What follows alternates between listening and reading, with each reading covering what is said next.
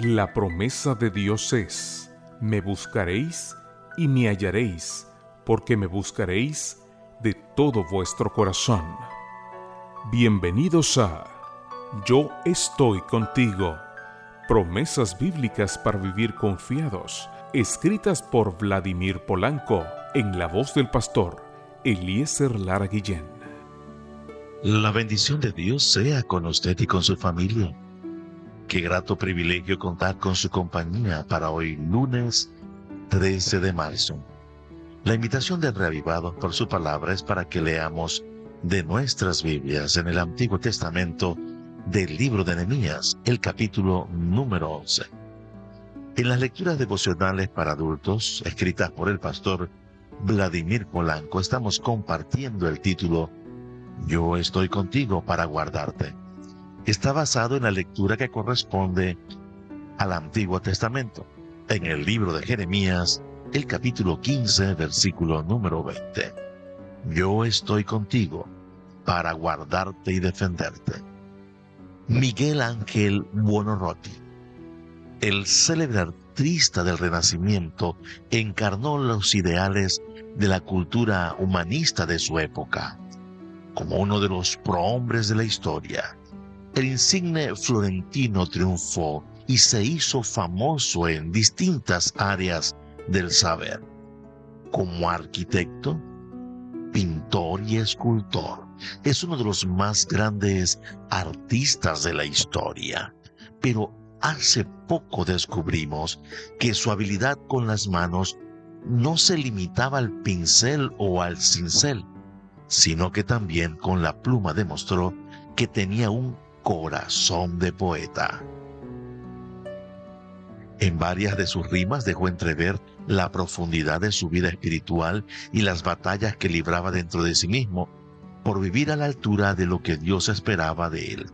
En la rima 32 habla de su angustia en estos términos. Vivo en pecado, muriendo en mí vivo. No es mía la vida, ¿qué es del pecado? Mi bien del cielo, mi mal de mí viene, del libre albedrío que a mí me falta. ¿Alguna vez usted mismo es posible haya expresado sus pensamientos en estos términos? Vivo en pecado. David expresó una verdad similar cuando dijo, yo sé que soy malo de nacimiento, pecador me concibió mi madre.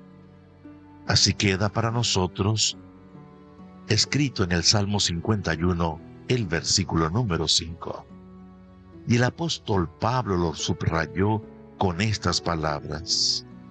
Y yo sé que en mí, esto es, en mi carne, no habita el bien, porque el querer el bien está en mí, pero no el hacerlo.